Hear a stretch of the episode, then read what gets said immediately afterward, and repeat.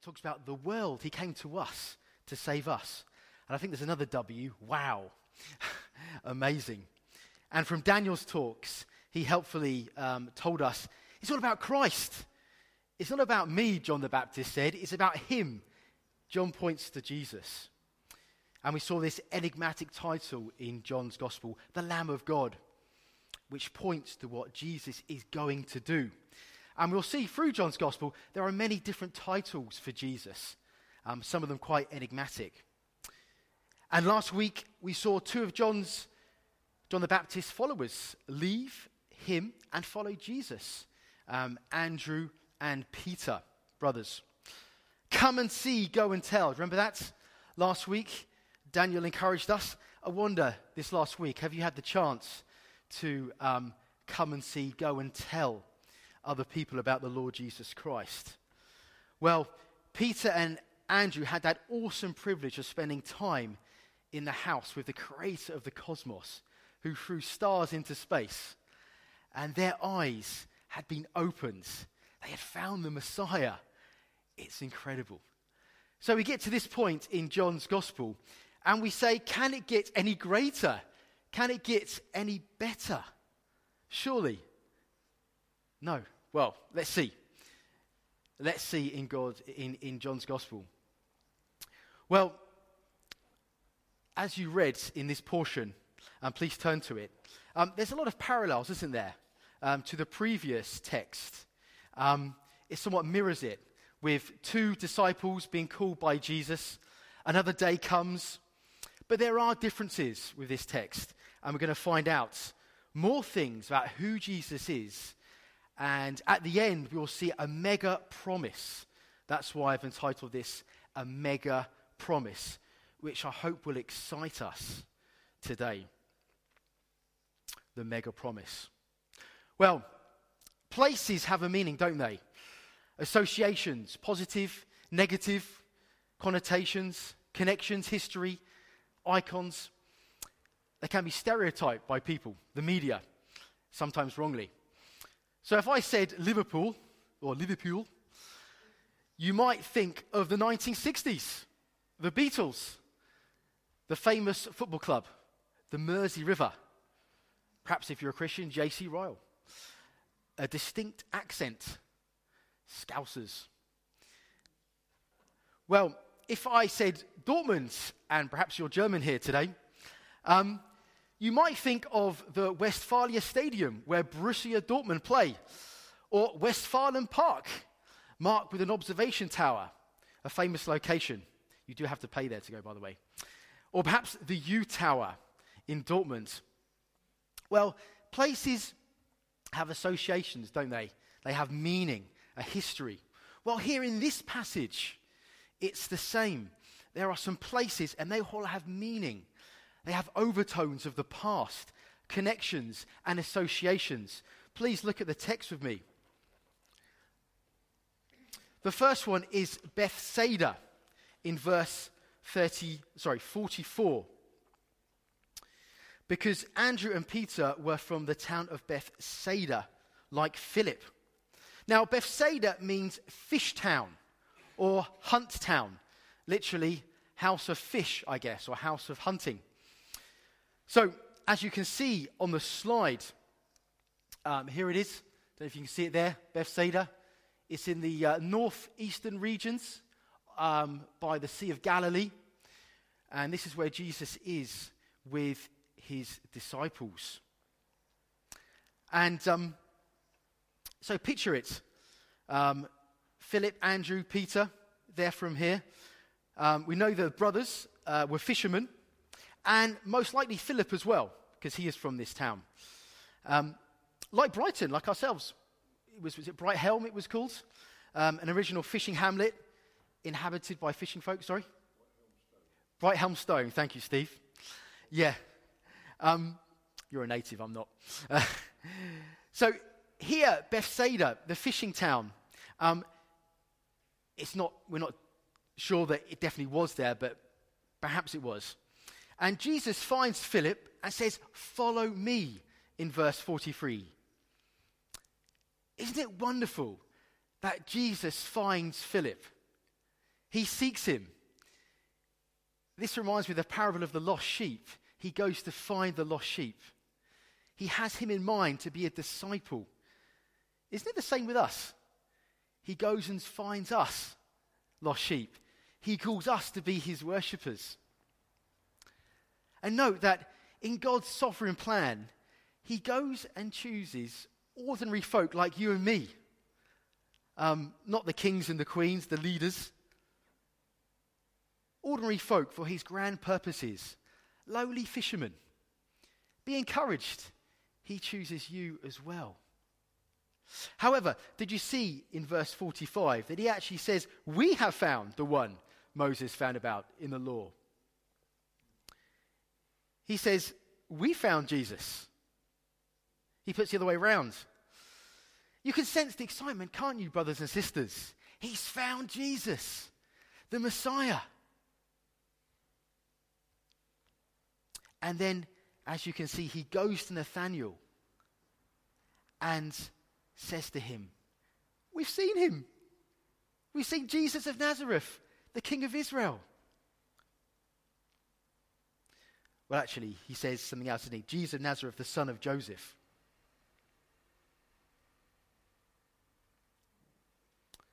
It's amazing. God opens Philip's eyes. He sees and believes in Jesus. He's given faith. However, there is another side of the coin. There is testimony to believe in Jesus.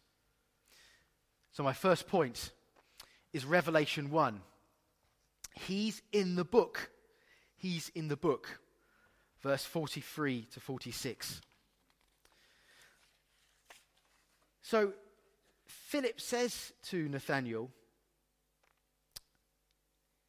we found the one Moses wrote about in the law, and about whom the prophets also wrote. Moses, the person who God chose to lead his people out of slavery into the desert for 40 years. The one of whom God spoke to directly, who represented the people. The one whom was rescued from murder in a basket. The writer of the Torah, the first 5 books of the Bible, the law. We have found the one that the Mosaic covenant was pointing to. One of our great leaders who never managed to get over here to the promised land. He only saw it afar from a distance. He pointed to this man here in Galilee. The whole sacrificial system, the temple system, which came about, the tabernacle, which Moses wrote about, shows that the blood of animals could not fully deal with humanity's problem of sin. It was a signpost to the one who would fully obey the law and make amends for our sin. All the promises that God made that Moses wrote down point to this man here in Galilee. All the types and the shadows, creation, the fall of mankind in the garden, the need of redemption, Noah and the flood, that amazing saving grace, Abraham and his seed, Isaac, Jacob, Joseph, and Moses himself, the servant leader. They were all a foreshadow of Christ to this man. He's in the book, Philip. He's here in town. All scripture points to this Jew. The history books, the wisdom books, and as we saw, the prophets point to this one. Nathanael, he's right here in Galilee. The servant from Isaiah, the branch from Zechariah, the anointed one from Psalm 2. They would have known the Jewish scriptures. He's in the book. It points to this person. What another wow moment in John's gospel. The whole gamut of writing, stretching hundreds of years, points to this man in our midst. What a privilege those fishermen had. And the revelation is for us as well. Ordinary men, Jews, would have known their Torah. The rabbis would have taught them the law and the scriptures. They would have known their rich history of God's dealing with them as a nation. They were waiting for a Savior, and he's here in Galilee, in our region. Fish town, Bethsaida. Here he comes to two fishermen and opens their eyes. Jesus comes to fulfill the law and the prophets. John 5:39. These are the scriptures that testify about me. Without them, these Galileans wouldn't have known about Jesus. Philip wouldn't have realized who Jesus was. He's in the book. There are so many scriptures that point to this man, types and shadows that are seen in this man. There is proof here in Holy Scripture. Nonetheless, these men did see dimly, didn't they? They didn't know what Jesus was going to do, not the whole picture. The picture's coming together. But Philip did recognize that he was the son of Joseph in the messianic line. He had faith in the Son of Man. But that wasn't believing without testimony. The scriptures testify to this man.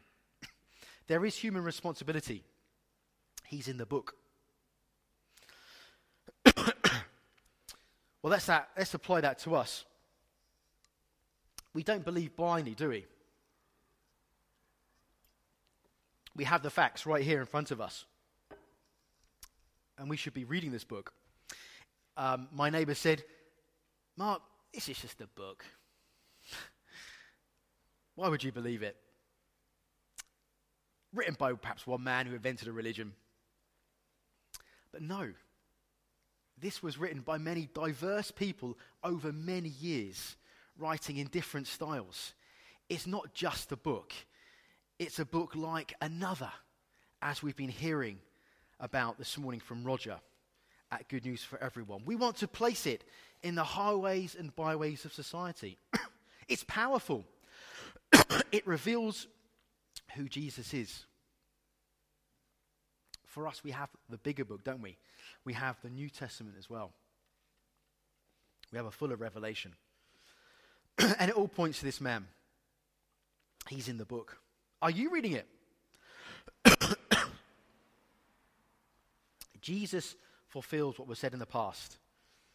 We have the evidence of the gospel writers as well as the apostles about who Jesus is. And we will see through John's gospel his character, his power over creation. Next week, Steve's going to show us his first miracle. What a privilege for us here. Are you hungry to read God's book? Revelation 1, he's in the book. Well, there's an objection, isn't there? Nazareth? Can anything come out of Nazareth? Wait a minute, says Nathaniel. Jesus of Nazareth? There's no mention of this place in the Old Testament. The Messiah. Surely he can't come from here. He's got a good point. It's not Judea. The famous places. No, Jerusalem, Bethlehem. It's Nazareth in Galilee.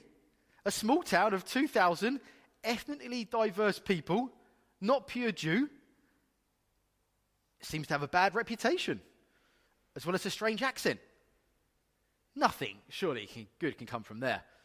Yes, but Nathanael had not known, had he, that Jesus wasn't born there.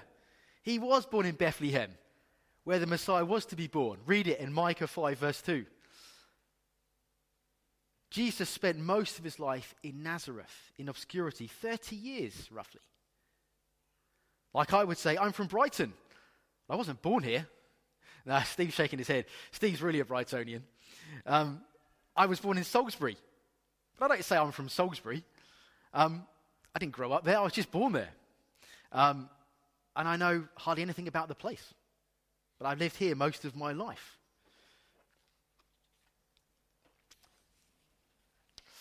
Perhaps you're an unbeliever here today, and perhaps you are skeptical, like Nathaniel, about who Jesus is. Well, come and see, as we see here in the text. Come and see. Study the scriptures to see if he really is the Messiah. Come to these services during these months, to read John's gospel. Look at the facts. There are people here who would love to read the Bible with you, John's gospel, me being one of them. Why not read John's gospel by yourself or with someone else and find out who Jesus is? Please come and see me if you'd like to do that. There's a really good resource here, The Word 1-to-1, a guide through John's gospel. Good for us to use this resource. And let's pray for Jewish people, shouldn't we? Jesus came for the Jews first, didn't he? They have the blessing, as we've been thinking of the Old Testament writings. Let's pray that God would open their hearts like they did with these disciples, like the Apostle Paul, to see that Jesus is the fulfillment of Moses and the prophets. So, second point, he knows all about you. Look at verses 47 to 49. Jesus knows all about Nathanael. Do you notice that in verse 47? He says he is an Israelite in whom there is no deceit, no guile, no craftiness, not a deceiver. Did you note the graciousness of the Lord Jesus Christ here? That he doesn't rebuke him for his skepticism or lack of faith, but deals graciously with Nathanael. Jacob, in the Old Testament, one of the patriarchs, later to be called Israel, was the deceiver. Remember that, his name? The crafty one. That's what Jacob means. But God graciously molded Jacob through his life to become a godly, upright man. Nathanael was like a Jacob. He knows all about him, his life. He knows, as we can see from the text, that he was under the fig tree before Philip called him. Wow. He knows everything about you. And for him, this proves that he is the Son of God. Similarly, we're going to see with the Samaritan woman at the well, Chapter 4, Jesus knows all about her history, doesn't he? All about her history, all about her, the 5 husbands she's had, and the partner she is cohabitating with at that time. He knows all about you. Isn't it amazing that God knows all about us? He knows our joys, our sufferings, our hurt, our pain, our longings, our needs, our besetting sins. He knows us better than ourselves, and he deals lovingly towards us. We can't hide from him, can we? We can't be crafty with God. He sees everything. Let's be open and honest with him and come to him. And this should stop us from wantonly going against him, shouldn't it? To hold short accounts with him. He knows all about you, brothers and sisters, friends. And here we come to the next point, Revelation 2. He'll show greater things, mega things. Verse 50 and 51. Let's read. Jesus said, "You believe because I told you I saw you under the fig tree. You will see greater things than that." He then added, "Very truly I tell you, you will see heaven open and the angels of God ascending and descending on the Son of Man."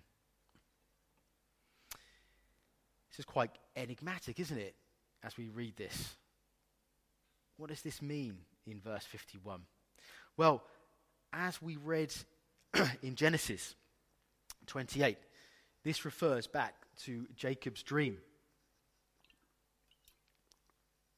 When Jacob was on that journey to Haran, looking for a wife and fleeing from his brother. He, in his sleep, sees this amazing vision in which he sees a stairway resting on earth with its top reaching to heaven, with the angels of God ascending and descending on it. He sees the Lord, Yahweh, stood above it or beside him, and he gives him Jacob some lovely assurances and promises. Did you see that? Flick back to Genesis 28 if you can.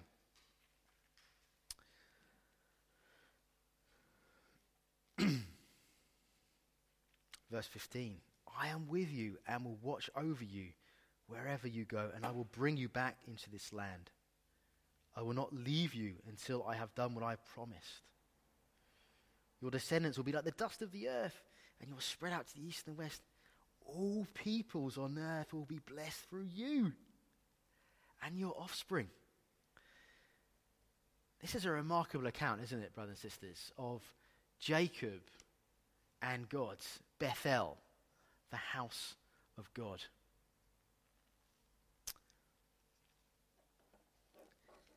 Here we see mega things. And in verse 17 as well. How awesome is this place, Jacob says. This is none other than the house of God, Bethel. This is the gate of heaven, God's house. God reveals himself to Jacob. What a fantastic moment. What a privilege, a blessing from God Jacob has here. And turning back to John.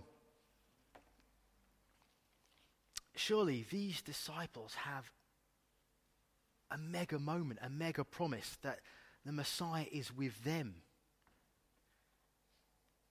Do you notice in verse 51, Jesus tells his disciples, you, it's the plural, verily, verily, or in our text, very truly. Whenever John writes this, something important is about to be said. It's used a lot by John, we'll see it. I tell you, you will see heaven open and the angels of God ascending and descending on the Son of Man. Nathanael would have known this famous story from Genesis, the story of Bethel.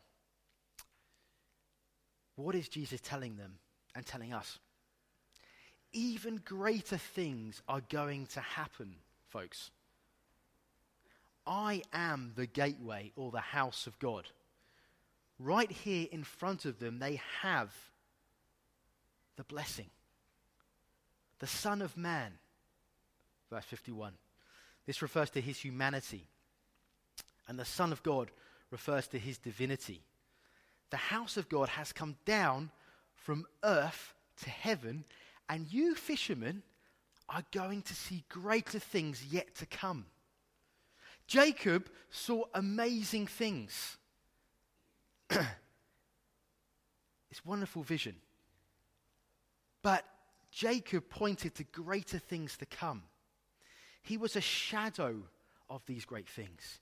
You haven't seen anything yet. You are going to see my power manifest in signs and wonders that are going to amaze you. You'll see water changed into wine.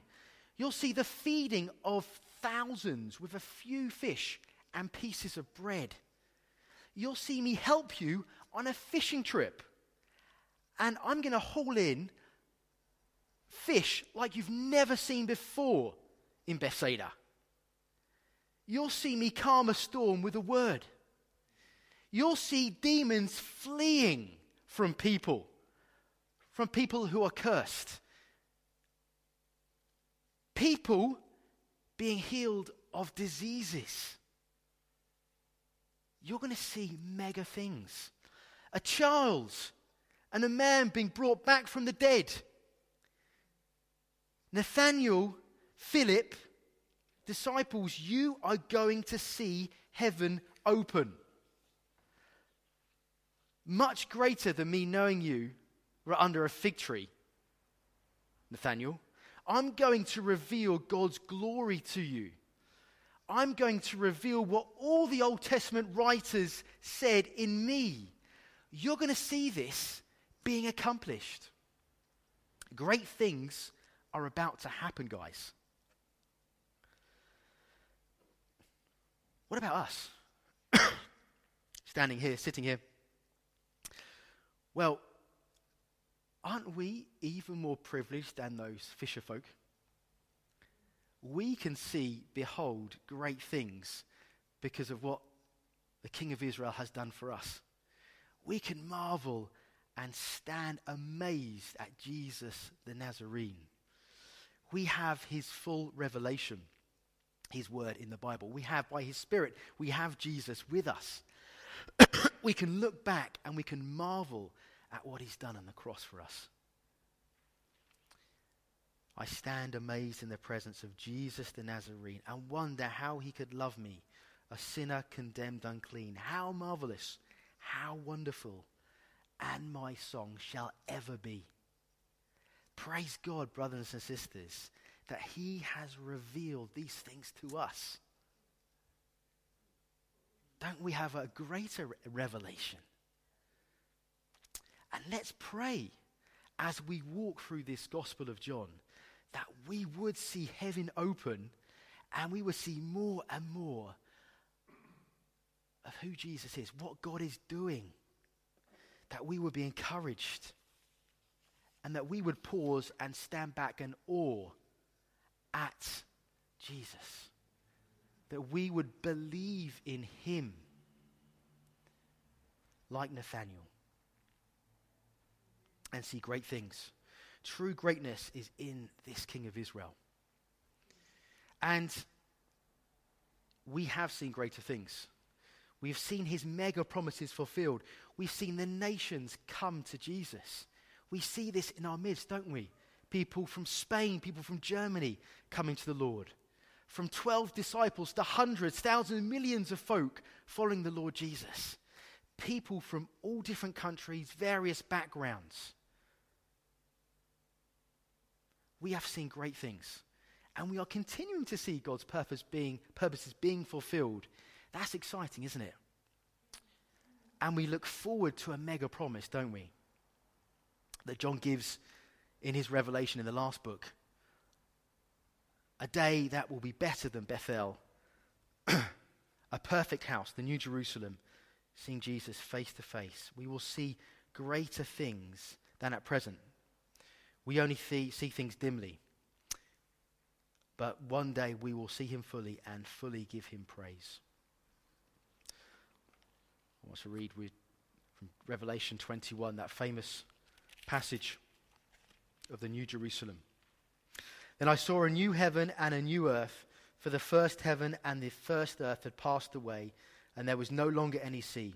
I saw the holy city, the New Jerusalem, coming down out of heaven from God, prepared as a bride, beautifully dressed for her husband. And I heard a loud voice from the throne saying, "Look, God's dwelling place is now among the people, and he will dwell with them. He will be his people, and God himself will be with them and be their God. He will wipe every tear from their eyes. There will be no more death or mourning or crying or pain, for the old order of things has passed away." We have something to look forward to, brothers and sisters. When with the ransomed in glory, his face at last I shall see, 'twill be my joy through the ages to sing of his love for me. May I encourage you this week, as I close, that we have seen truly great things this morning in our midst. And this is just the tip of the iceberg. Come back next week and we're going to see a mega event at a wedding. There are incredible things that lie ahead as we read this book. As we journey through life's struggles, may you keep believing in God. Keep believing in his mega promises. Just like Nathaniel and Philip, we are Christ's disciples. And if we follow him, then we will see these great things. Be excited. Let's pray, and I'll hand over to David.